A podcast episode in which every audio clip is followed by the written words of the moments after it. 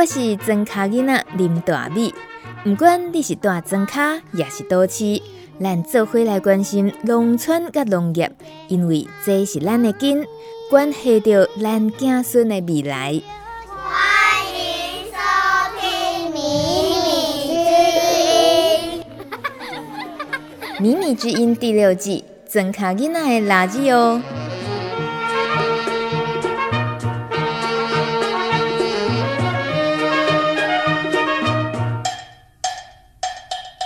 今日真欢喜邀请两位真厉害的记者，若讲台语就是安尼讲较亲切，真厉害的记者，因是属于独立媒体上下游新闻市集，包括有记者蔡家山、甲记者林佩君、嘉山、佩君，Hello，你们好，大家好，你好，各位听众朋友，大家好，袂歹哦，这是嘉山，啊，还有佩君，试看觅，我无法度，你讲无法度，这三个真好听，安尼就好，无要紧。佩君是跟嘉山都是在上下游新闻的这独立媒体工作。那我们针对他们去年报道的槟榔、槟榔这个作物，做了一篇真大啊、真深啊、非常重要的深度报道。当时伫规台湾看到的人，拢因讲受到真大的震撼。咱来小简单了解一下槟榔是啥。大家一定跟我讲，你你开什么玩笑？我当然嘛知影槟榔是啥，也毋过无。透过上下游新闻市集，因做了这个真专面的报道了，我才感觉讲，天哪！我真正熟悉槟榔，是因为这届我才真正有熟悉。简单来讲哦，因为经历了短短啊几句叫做槟榔小档案来讲给大家听。槟榔是咱台湾第二大作物，第一大作物是水稻。地瓦咱拢知，第二大竟然是槟榔呢，毋是金蕉哦。还有全台湾种槟榔的这面积有偌大，将近四万三千公顷，四万三千公顷诶，相当是一个半的台北市那么大。还有主要槟榔种伫叨位，种伫南投、嘉义、加屏东。过来讲到伫台湾即马一年的产量有偌济，超过十万公吨哦。惊死！啊，个一年产值的计达偌济，超过一百十四亿新台币，一百一十四亿新台币。这个年产值，我嘛是目瞪口呆，这个感受。啊，个哦，就是生活是以槟榔为生的，这个产业的，这个人总共包括偌济人，有六七十万人，这么济人。啊，最后。全台湾即马大概有偌济人食槟榔，有差不多一百万人。请问目前这个资料呢介绍起来，咱的加山 安尼讲起来对不？感觉有什么改变？呃，无改变，大约就是安尼。是啊，这个全国大概有百万的嚼槟者，嚼槟榔的人，这诶、欸，真的好多统计出来，敢若这个数字，我都感觉真真困难呢。这阮应该是呃阳光基金会吼提供的一个数据啦。阳、嗯、光基金会因就是呃一直拢有咧照顾这个颜面伤残的人嘛吼、嗯，啊真济食槟榔的人伊就是口腔癌。啊，开得了的颜面伤残安尼，所以阳光基金会一直拢做关心这个槟榔的代志，因呃每年拢会去做统计安尼。哦，所以用安尼推敲出来的对啊。对哦，那讲到是安那上下游一直旧年推测出这个这么大的一篇报道的专案，这可能嘛请佳珊甲咱讲一下那个缘起于何处？我先简单讲一下哈，就是诶、欸，其实阮当年吼拢做关心这个蜜蜂的问题。吼，每年的这个夏天的时阵，拢有蜜蜂吼中毒啊死掉。吼、嗯，哎，奇怪，是安怎逐年拢有这个问题？吼，那个养蜂的蜂农吼，农民啊会打电话来给我们这样子。那前年呐，哈，第一时间我们我们接到这个蜂农的电话的时候，我们就是请佩君过去看这样子哈，看到底是什么问题哈啊，原来是。农药中毒啦，吼，农药中毒安尼。佩君会使甲咱讲解你迄阵打起的时阵看到的景象。我觉得很多人都不能想象说，整片上百万只蜜蜂猝死的那种状况是怎么样。嗯。我记得我前一天晚上深夜的时候接到大哥的电话，然后请我隔天一定要去他的养蜂场看一看。那我隔天去看的时候呢，我就踩在那个蜜蜂园，就脚下就窸窸窣窣的声音，就低头一看，才发现全部都是已经发黑发臭的蜜蜂在抽搐，那很多都死掉了。那大哥跟我讲说，他没有时间清理。因为他要把握时间去抢救剩下来的蜜蜂，嗯哼，那怎么会这么大量的蜜蜂都死掉呢？所以我们就当然是抽验了一些呃蜂尸，那也比对了官方的数据，才发现说蜜蜂里面居然藏有禁药芬普尼这样子，嗯，而且更让我们觉得可怕的事情是，一只蜜蜂是有十四种农药在身上哦，哇，所以当时我们真的觉得很。很难过，说怎么会一个帮我们做采集花粉啊，然后再播种的一个蜜蜂使者，好像却变成是一个农药探测机？怎么会死于十四种的农药中毒呢？嗯。那我们就觉得说，好像一定要把他的死因给调查清楚，还他一个公道，这样子。是连蜂农都很难相信，还是他们心里有什么谱吗？当下？通常他们都是已经养了十多年的那个经验的蜜蜂，那他们都说他们从来没有遇过，而且蜜蜂其实他自己是有一点判别器的，如果他觉得说哪里比较危险，他其实就会避开。可是我们从蜜蜂的身上的采集到的农药，除了有一点点就会置他们于死命的芬普尼之外，嗯，又会让他们觉得晕头转向、迷路的易易达安，就是非常非常多多农药都是他们第一次遇到，嗯嗯。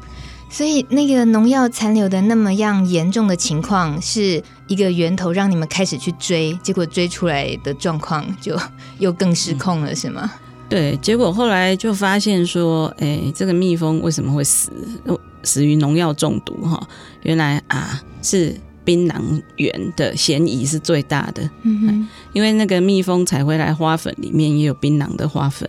好，然后呢，呃，在这个附近就有槟榔园在喷农药，这样啊，每次喷完，蜜蜂就就大量死亡嘛，哈。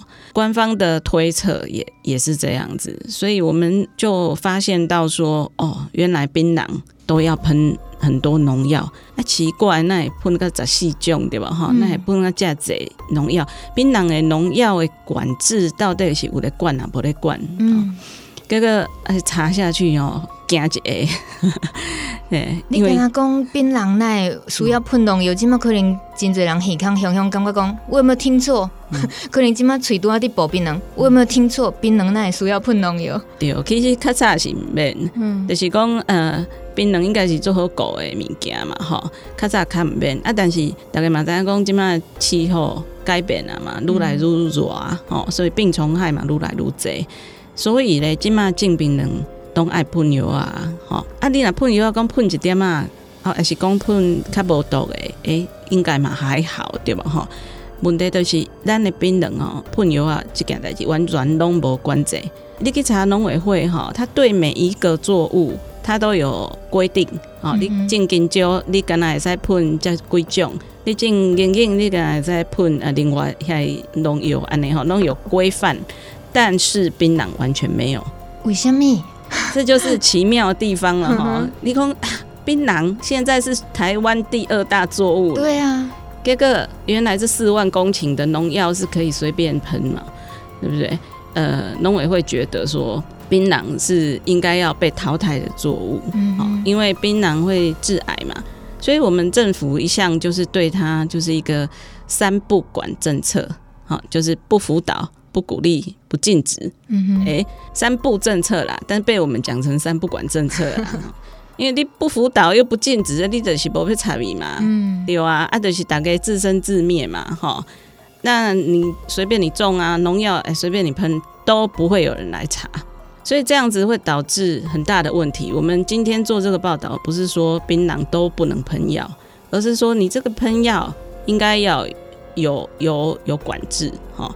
即马你拢无管，啊你你即马咧转油啊，多啊蜜蜂不会起吼，啊蜜蜂都死掉，你是要那些蜂农怎么办？嗯，还有这些蜜蜂都不见了，那需要蜜蜂授粉的作物怎么办？嗯，所以槟榔这个东西，并不是说它万恶不赦，而是说它在没有管制的情况下，它就会影响到其他的作物、其他的农民。嗯哼。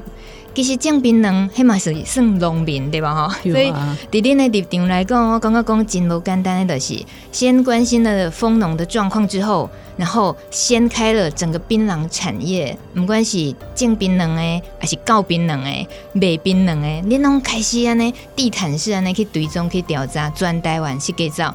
你们有没有觉得难度很大？当时是要怎么样开始一步一步这样子展开？其实我觉得我们也没有一开始就画一个谱。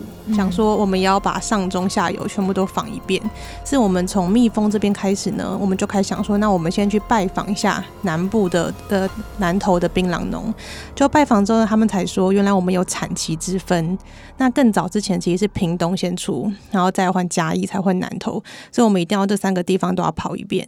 那跑了产地之后，才发现说，因为他们有盘商制，然后盘商制之后呢，还有下盘，然后还有槟榔摊。那我们其实也是一步一步的觉得说。说我们好像以前都觉得很了解这个作物，到处都是槟榔摊嘛，然后很多人在吃。可是我们对它其实不够了解，也光是用什么农药我们都不知道，也不知道它的产销。像其实槟榔它是一个不经过拍卖市场，然后你对于它的买卖制度应该也觉得很陌生，不知道它是在哪里买卖的。就在槟榔西施那里，就是 就在就在那里。对，所以我们不知道后头是怎么样。对啊，所以我们也是一步一步在为了要想要看清楚、更了解槟榔的面貌，才继续的挖下去。所以那个面貌啊，我觉得。应该大家今天听到上下有两位记者来跟我们分享这篇报道的盖瓜之后，应该是自己有时间真的彻底的可以好好读一遍，那算是一个认识台湾的 一个很重要的某一个工具。那透过认识槟榔，认识这整个报道，所以时间是很有限，我们自己可以呃去读报道之余，可能比较大方向的，像佩君在跑第一现场，你说的那个去爬书出来的，他那个产业链是怎么样？跟我们介绍一下产业链的部分，就是说一开始在夏天的时候，是屏东的槟榔会先出来。嗯，那出来之后呢，大家都会说，那那个嘉义跟南投大概还要再等两个月过后。可是也有一些就是比较忠实的顾客，他是比较更喜欢吃南部的槟榔。那是为什么？那就是因为南部的槟榔被大家认为是比较幼，就是吃起来比较嫩哦。因为它在高山嘛，海拔比较高，所以说它的果实是比较不一样的。其实我们在写这个报道的时候，我们也一直在想说，到底呃，我们之前认识的槟榔跟我们想象中有没有什么不一样？所以其实我们一开始可能有带有一点点我们自己的想象，觉得槟榔就是一个水果嘛，你就是可能会经过产销，才发现说，其实槟榔农在。政府长期不管的状况之下，其实他们已经培养出一套井然有序的拍卖制度哦。嗯、为什么槟榔都不会崩盘，或者是说槟榔好像都没有什么啊、呃、什么量太多？对对对，哦、是为什么呢？对，因为他们每周他们都会开会，就比方说他们要衡量说今年的品质怎么样啊，量会不会太多啊，去决定说那我们这个价格一包里面是几颗这样子。像比方说夏天的时候是槟榔比较贵的时候，一包里面可能就才十三十四颗。嗯，可是如果今天就是大出的时候，一包就可能是八十九克。所以他们自己在做一个非常平衡，然后他们自己也发展出一套产业模式，这样。这个叫做他们自己的这个，他们自己应该也只是某一个 很关键的单位还是什么吧。呃，其实他们就是在南投，然后屏东跟嘉义，他们都有自己的大盘。嗯，那大盘他们就会开会，然后去决定市场的价格走向，这样子。他们想要在政府没有辅导情况之下，又想要维持产销平衡，对，他们会控制。那在你出现在他们面前的时候，那是一个什么样的？要要怎么样跟他们互动？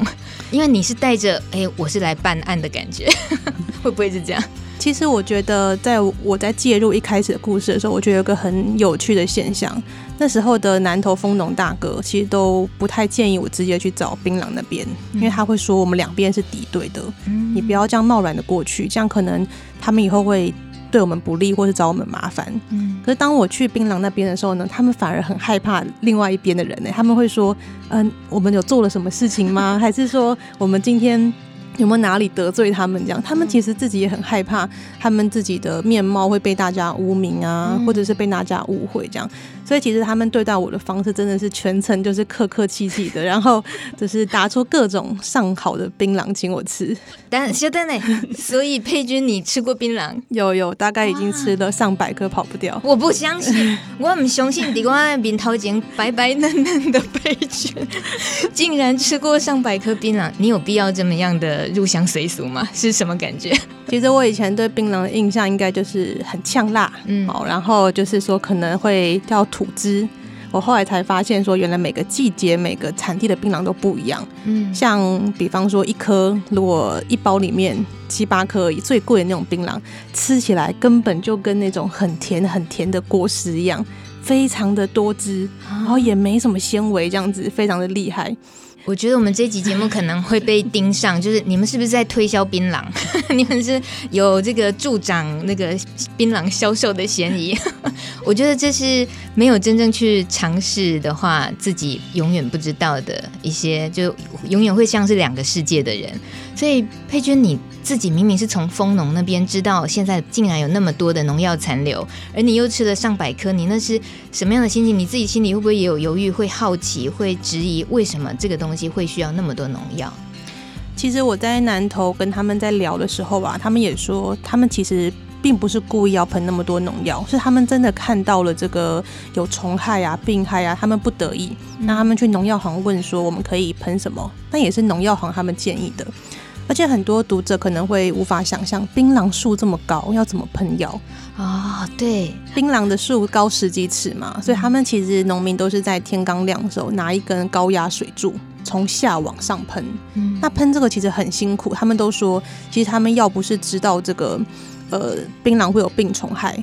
他们根本就不想喷那么多药，因为喷药他们那个喷药方式撒下来也会撒到自己身上啊。对啊，而且他们本身自己就爱吃槟榔，嗯、几乎没有那种种槟榔不吃槟榔的。嗯、所以他们其实是这是他们的维生的作物嘛，他们不得已这样子，那他们也没有人可以辅导他们怎么去用药，他们只好就是。自由发挥这样子。嗯，那在你跟他们交流之后，带给他们的一些新的讯息，有没有也对他们有一些震撼？包括你们去探寻了政府的这边的态度，好像槟榔产业里面，他们自己也不知道有种被政府遗弃的感觉吗？有这样吗？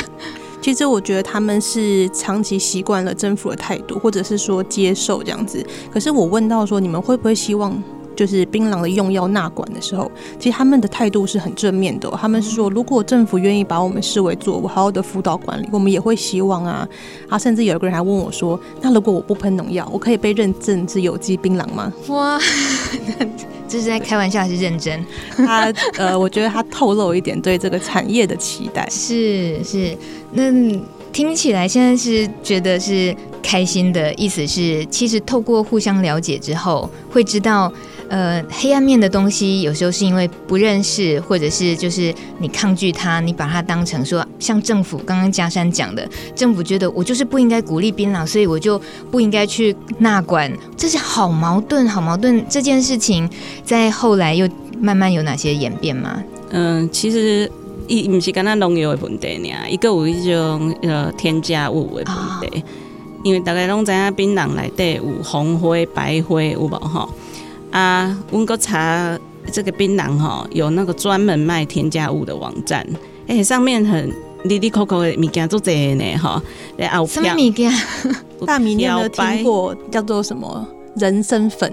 人参粉，哎、欸，什么混啊？什么混在啊？人参粉说是这个吃了让槟榔吼会比较补身体啦，比较不会伤胃。我不相信啊，那我会加槟榔，可以加到槟榔里面这样。还有什么康贝康贝特粉哦，提神用哦。我看到你们有报道是梅子粉，这个我还可以理解。我们吃炸地瓜会觉得加个梅子，现在原来连吃槟榔都可以加梅子粉。可是你刚刚讲那个都很化学的东西耶？对，就是很化学，就是。有各式各样的东西，这样我有去买了一堆，但是这些呢，政府完全都没有在管。嗯，重点就是，呃，我们也是大开眼界，因为我就伪装说我是要开槟榔摊这样子，嗯、然后我就打电话去给那个厂商，问讲，诶、欸，我今晚要开的，诶、欸，我台中什么路哈啊？啊是要加什么哈？这个心地也开好啊，嗯、他就跟我介绍了很多这样子哈，像那个漂白水这一种是基本的啦，漂白粉啦哈。槟榔爱漂白咯？对啊。为什么？啊，无你切开的乌乌啊。哦。切开你放一阵仔的乌乌啊。嗯。啊，个有迄个嫩丝的啦哈，就是诶柔丝的。请讲说他们润发的意思是不？类似 啊，无咧槟榔纤维伤粗哈，你加落会不舒服嘛哈，所以这个泡一下比较柔丝这样子哈。然后我所以我就买了好多回家，还有那个红灰白灰有各式各样的口味，这些口味里面都加了很多香精哈，还有那个色素啊什么的都有，有一罐全部都绿色，我妈妈在在下面哈。我看到这个物件，我是想到想到阮爸爸，阮爸爸嘛是食槟榔食做侪年。然后呢，他虽然没有得口腔癌，不过他后来得了大肠癌，这毋知有关系啊，无关系。但是咱大家拢讲槟榔会致癌，有无哈？啊，但是这食的人是毋是照食对不？但是这个致癌是因为槟榔本身，还是因为伊顶管有这么侪农药加不知名的添加物？吼，就是添加物，阮不也提一点嘛，就是。验到这个重金属，嗯、哦，好几个样本都有重金属这样子，那这些东西通通都没有在管啊，你是不是加重了这个致癌的风险性？而且也没有人去做研究，哎、欸，到底是这个有没有什么交互作用，还是说，呃，这个会不会是其实是因为吃了这些重金属跟农药？好，才是致癌的主要因素呢？这些完全没有人去厘清。当然，有一些学者他们呃有说，就是说槟榔本身它含的槟榔碱就会致癌嘛，哈。但是我们要讲的其实是说，不管你会不会致癌，你这些就是有一百万人每天都在吃嘛，那这个东西你政府怎么可以不管它？那不然香肠会致癌啊？为什么香肠就有人管，对不对？好，然后食药署还有一个说法说没有吞下去，所以不算食物。这样，嗯、他们就说那口香糖也没有吞下去，那为什么它也算食物？啊、所以你说致癌你不管，说它没有吞下去你不管，这些都不成立嘛。然后他最后就说：“我怕我管了以后哈，会更多人来吃槟榔。”这样，他以为他管是在鼓励哦，那可以做喽，可以种，可以吃哦。就政府有一种真的是很纠结的心情，他不知道他到底该不该管。可是站在我自己这么多年关心各个呃农作物来讲，然后或者是站在食安的立场来讲，不管农民、生产者还是消费者，大家现在都已经建立起的。一个很重要的观念是产销履历啊，还有就是你整个生产过程的透明，然后呃必须要符合食安的各种规定。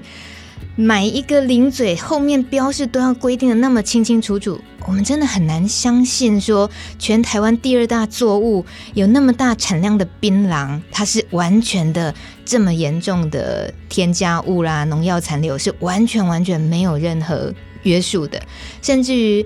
好像连农农药行、农药行，其实呐，讲起来，伊教你讲袂当卖农药好，种槟榔诶，安奈拢会使哩，怎么都可以。我有去买啊，他就讲走去农药行，我还拉了一个蜂农跟我一起去，因为他看起来比较像农民。你就说，哎、欸，阮阮想要买迄个，诶、欸，要转槟榔诶药啊，讲，诶，啉啥物问题？阮来，阮得有啥物啥物糖啊，高压做这。那个农药行就一下子拿出一整排好几罐，嗯，我就把它买回来了。这样子，就是连我都可以轻易的买到啊，也没有人来跟我登记姓名啊，还是什么的。虽然其实我们现在农委会是有规定，农药行卖的时候要登记一下，对对，但是都完全没有就对了。其实这个我们也是透过槟榔这个题目哈，去曝露出说我们国家农药管理有很大的问题。嗯哼，嗯哼。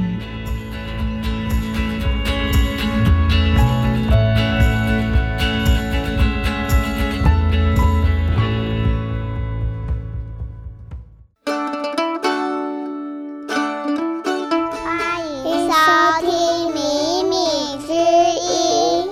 真卡囡仔的垃圾哦。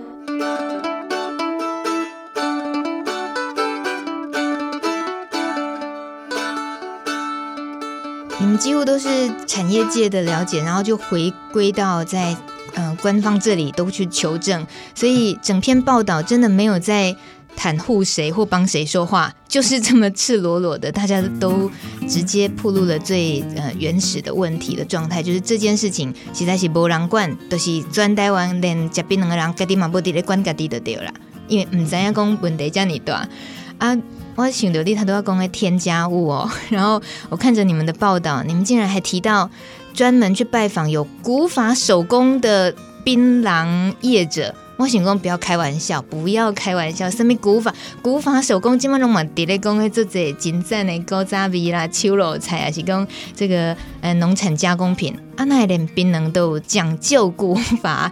咱这部分哦，要请一间跟槟榔大盘商混得很熟的佩君 来跟我们聊一下，这个古法酿造迄件代志是什么啊？那发生诶。我觉得这个要从槟榔它是一个水果这个产品去讲起吼，就是一个水果它在那个产地种的时候，它可能会有病虫害嘛，对不对？那在市场运送的时候，它可能会有碰撞啊，然后。OK 啊，或者是它到市面上有保存的问题，所以其实刚刚讲的说槟榔农会喷药，那个就是因为有虫害问题。那他为什么要加漂白粉、爽 Q 粉？为什么要加 Q 宝？那个就是为了怕说，如果今年槟榔品质比较不好，那我们可以用呃比较后天的添加物去保持它的卖相。那刚刚也讲到说，其实槟榔在二三十年前，它的品质是很好的，它是不用去添加农药跟添加物。为什么？因为槟榔它一棵的树龄，就是那个槟榔树会结出比较好的果实，大概就是二十到三十年哦。所以当已经过了这个年纪的槟榔呢，它的槟榔会越来越粗，好，越来越的不好入口，所以才会有这么多的化学添加物需要大举入侵这样。但那些槟榔树不会被淘汰掉吗？树林已经你会看到槟榔被红臭掉的掉。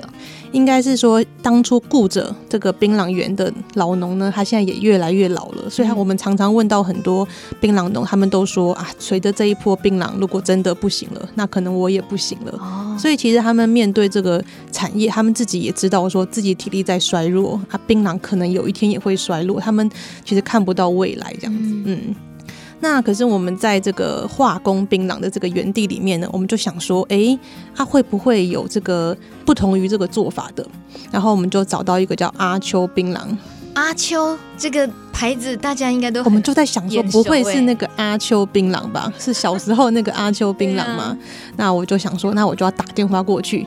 所以我就装作我是卖槟榔灰的，好，你们这些都伪装的，到时候被人家揭穿了，被被看爆的。可是这个很特别哦，这个阿秋老板娘，好，这个丽玲老板娘呢，她为人很爽快。其实我在电话中用我这个很破的台语跟她说，我想要买槟榔灰啊，一斤多少钱？结果呢，她就在电话中跟我好好的推销她的槟榔灰是怎么样怎么样。然后讲完之后还跟我说：“我知道你不是来买槟榔灰的啦，你你是不是什么调查局这样子？没关系，你跟我讲实话这样，我才知道说他阅人无数啊，这个我这个破台语根本就逃不出他的手掌心这样子，对。”结果他也就欣然接受你的角色，然后继续跟你聊就对了。我就跟老板娘说，其实我真的很想知道，为什么市面上有这么多化学槟榔灰，可是你们却标榜是古法，这是怎么做的？他就跟我说，那你下礼拜有没有空？你来我家一趟，我带你来做做看。嗯，所以我跟嘉三呢，我们就在老板娘这边两天一夜哦，好好看他们怎么做红白灰。嗯哼，那大家有没有想过说吃那个？白灰槟榔的时候会抹一个白色的一个一个膏这样子，嗯，那这个膏如果是市面上的化学的这种东西，它只要加一个类似这种凝固剂，它大概半天就凝固了。可是阿秋老板娘他们的槟榔灰，他们是要经过大概半年，半年才慢慢提炼出比较天然的，然后他们是靠一次一次搅拌，一次一次凝固，凝固之后再重新加热，再重新搅拌，然后这样子去制成。比较是没有后来添加物的这种白灰，叫搞刚，他到现在还这么做啊？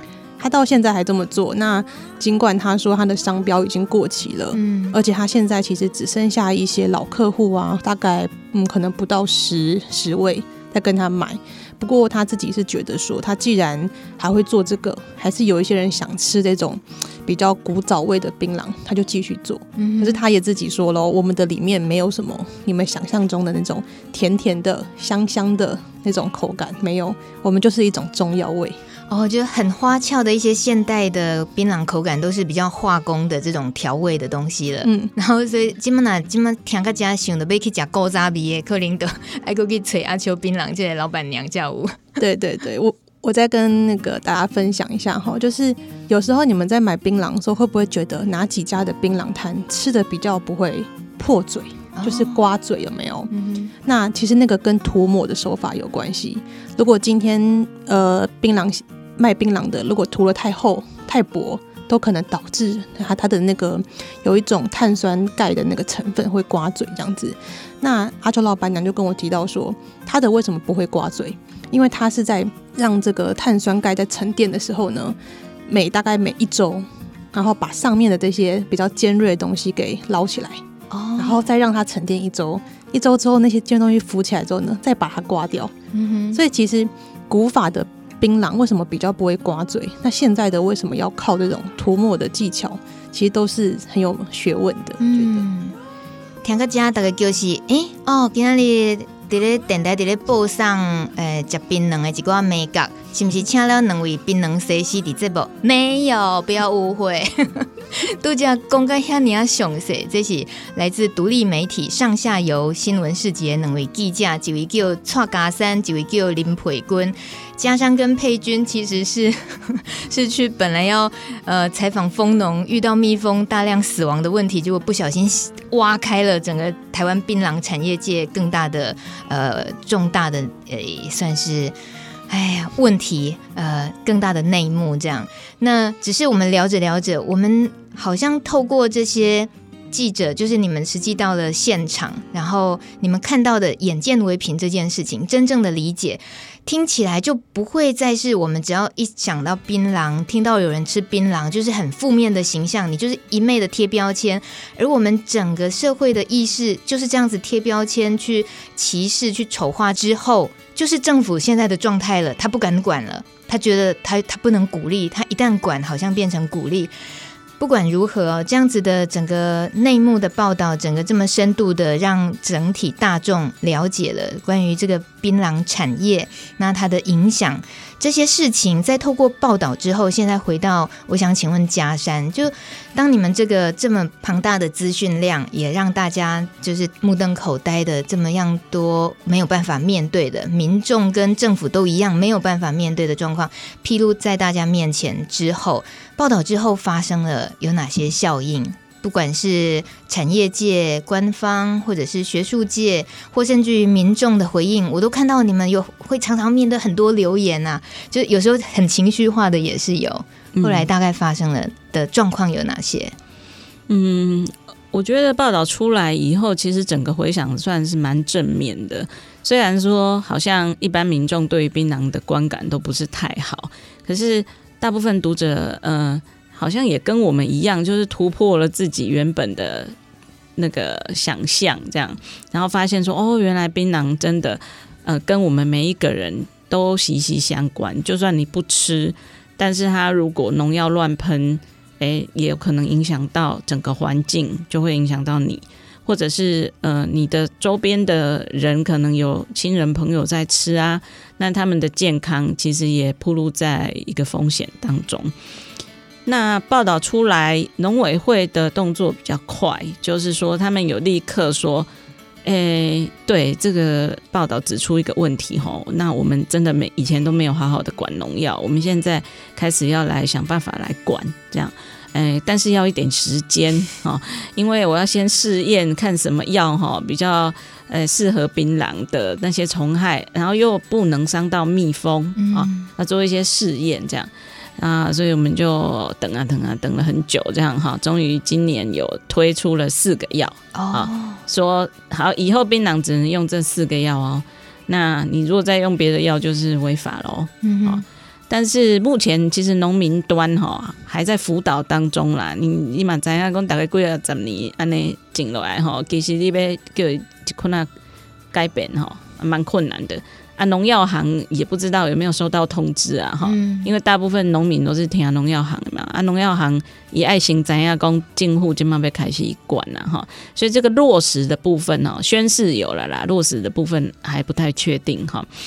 那再来一个，就是我们觉得哦，应该要去管这个正在喷农药的这些人。好，其实这很多也不是槟榔农民，他可能是代喷的业业者，专门在帮人家喷的。还有我们的槟榔园哦，很多都东西可以用毛去啊，就是讲，呃，你租别人去去种啊，哈，啊，做的人伊也伊也跟你。来喷嘛，哈，还是一吹带喷的人来，所以其实地主他可能也不知道发生什么事。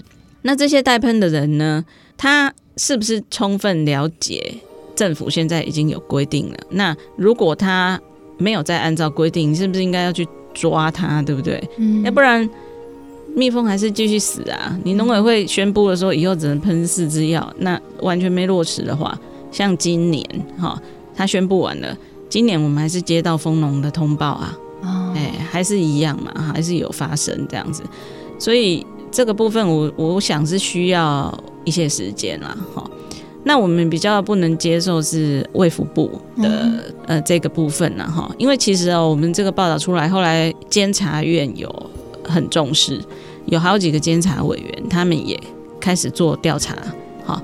然后对这个农委会啊、卫福部啊，都提供了就是一些意见，就是说，嗯，你们应该都要好开始来管制这个槟榔，而且最好行政院应该要立一个槟榔的专法啊、嗯，就是说像烟有烟的烟害防治法嘛、嗯，对不对？烟也会致癌啊，为什么烟就有管，对不对？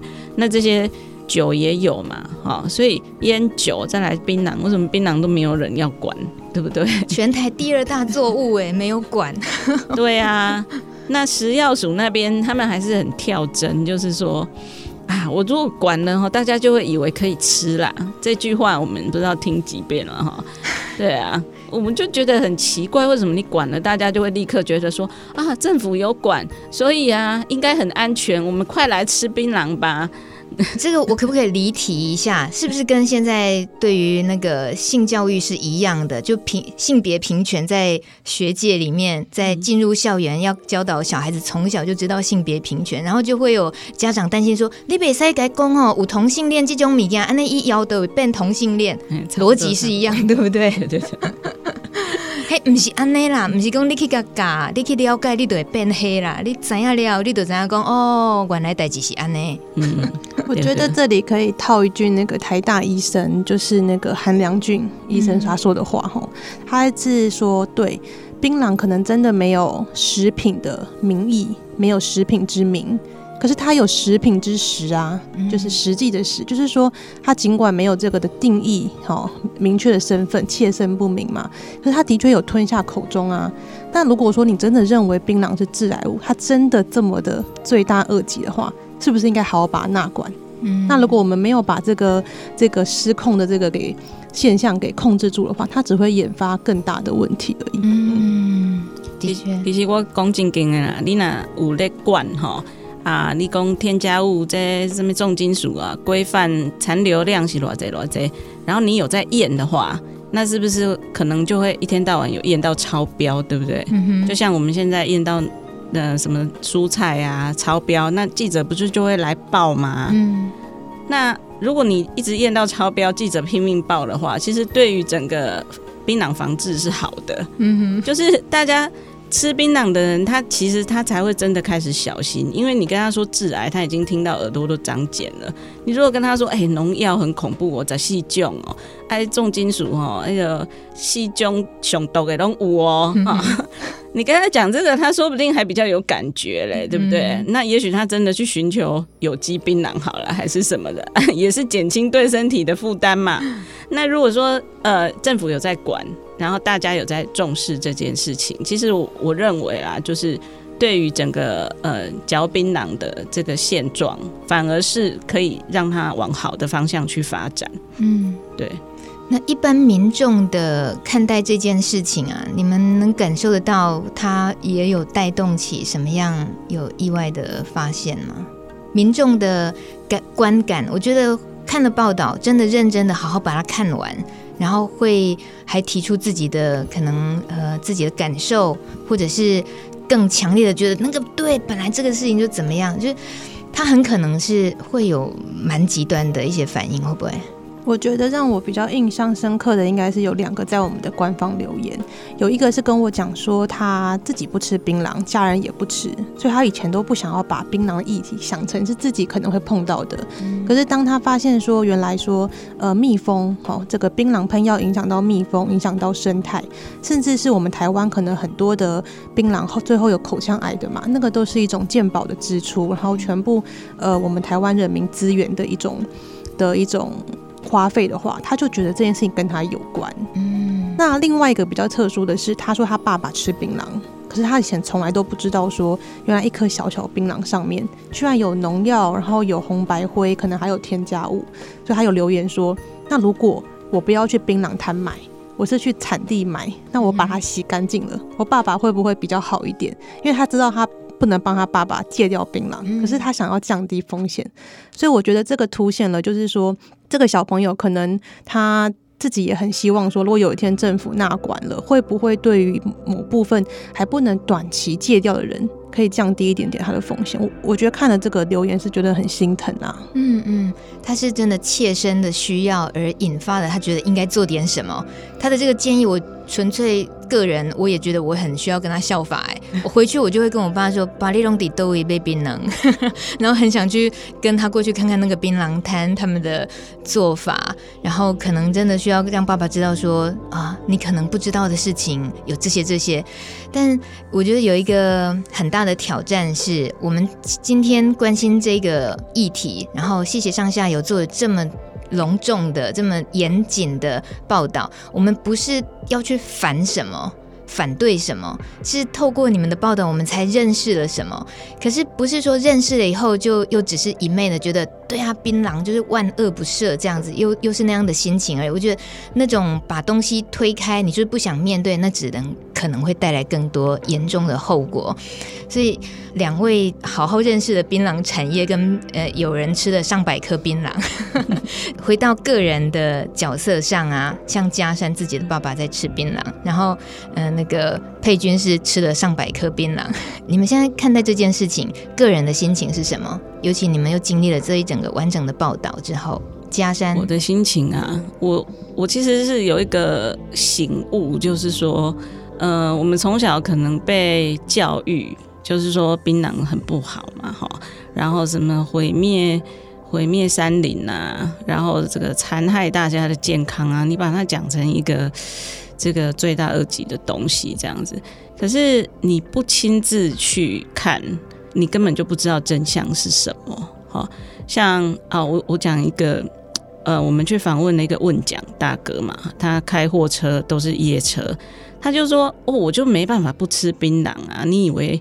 我不想戒吗？我喝咖啡就没有用啊，对啊。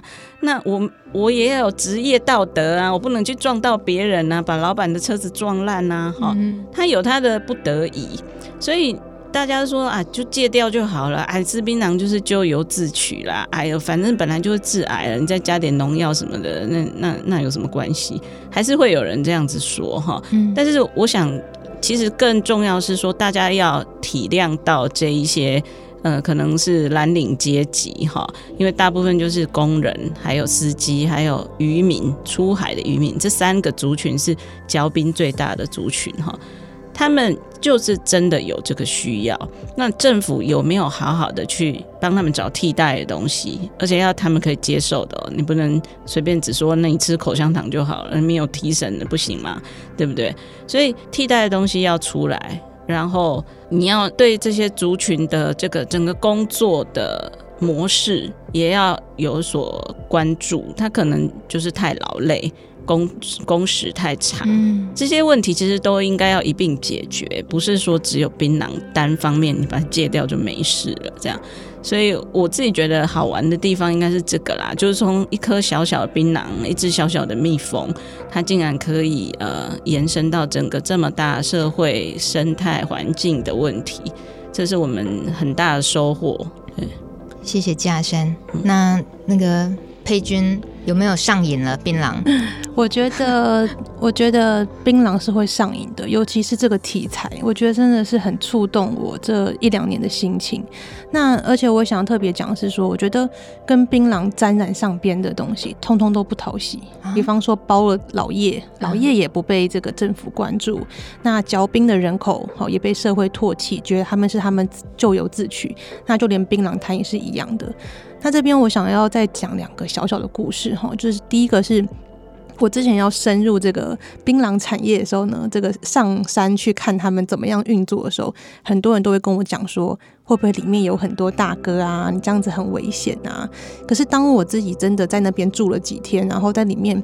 我发现，其实整个槟榔园到采收期，尤其是他们最后要在产销的时候，其实它是很多很多的呃那个村落的老人或者是小朋友一起在捡槟榔，然后在这个分工啊，然后去做呃这个槟榔树的搬运啊，然后就是他们。呃，那个大哥就跟我讲说，其实他是靠着槟榔养大的孩子，嗯，所以他在那个村落里面，他其实也是提供了这样的一个小小的打零工机会给当地的老人跟小孩。而且我们跟他们到中午之后，他还会发便当给大家。他就跟我说，这些老人平常在家里面很无聊，可是来这边可以帮忙捡捡槟榔，然后赚一点零用钱，叫他们子女也不会担心。所以我觉得那种之前还没有进去，以及看到这个状况的反差，让我觉得非常非常的感。懂，对，然后还有我有印象很深刻，就是我那时候要去拍槟榔摊。然后每次只要一靠近的时候，我就会觉得他的那个槟榔西施的眼神，或者是槟榔阿桑的眼神在催我，就是这样子瞪我一下，所以我就觉得好害怕哦，我就觉得说他们真的好难接近。嗯，可是我后来为了要跟他们进一步认识呢，我就决定还是很诚意的透露自己的身份，就跟他们过去打招呼，然后还说不好意思，刚让你这么的一直需要盯着我这样。结果他们就说：“哦，我们没有盯着你啊，我们是怕有客人上门，我们没有招呼到，所以他们才很就是处处的警戒，想说看有没有人过来，他们要赶快抬头招呼。”所以我觉得原来是我误解他们了。所以其实太多东西，包含我们在采访过程，我们都是一步一步的了解他们。所以其实我们在写报道的时候，也能想象得到，如果没有接触过槟榔产业的，一定对他有很多很多不解啊、误解啊，真的觉得好有距离感哦。嗯。所以我觉得透过这个报道，真的是跟大家分享一个在台湾就这么大作物，然后养活这么多人口，甚至跟我们的环境牵涉到这么大关系的一个作物，这样子。嗯哼，谢谢佩君跟嘉山，今天大概跟我们聊一下盖瓜。那已经知道了这件事情，原来内幕那么多，听是听不过瘾。大家只要网络上搜寻关键字“上下游槟榔”，就会看到这一篇报道了。谢谢两位来，谢谢，下次。继续挖，我们要继续在 节目上见哦。哦，谢谢大家的收听。为，为什么有点为难？挖得很辛苦，对不对？没没没，外一个来，外一个来，一个来一个来。谢谢佩君，谢谢佳珊。感谢你收听今天的米米之音，全卡囡仔的垃圾哦。那想要听听或者是分享这集的节目，会当在网络上搜寻米米之音，这四字就找到啊。感谢你的收听，下礼拜再会，拜拜。